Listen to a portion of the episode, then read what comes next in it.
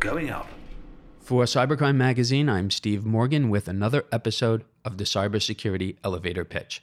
Traditional penetration testing is too outdated for modern digital environments. It can take weeks to start, months to complete, and leaves you in the dark during remediation. So why bother?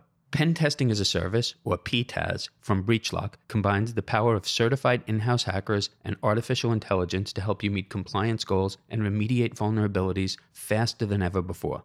Visit breachlock.com for a complete rundown. Breachlock does not use crowdsourcing or bug bounty programs. Instead, an elite team of in house ethical hackers have been carefully vetted and are held to the industry's most rigorous certification standards. Your pen test as a service with Breachlock is 100% backed by attestable evidence, with each artifact reviewed by experienced security professionals to reduce false positives.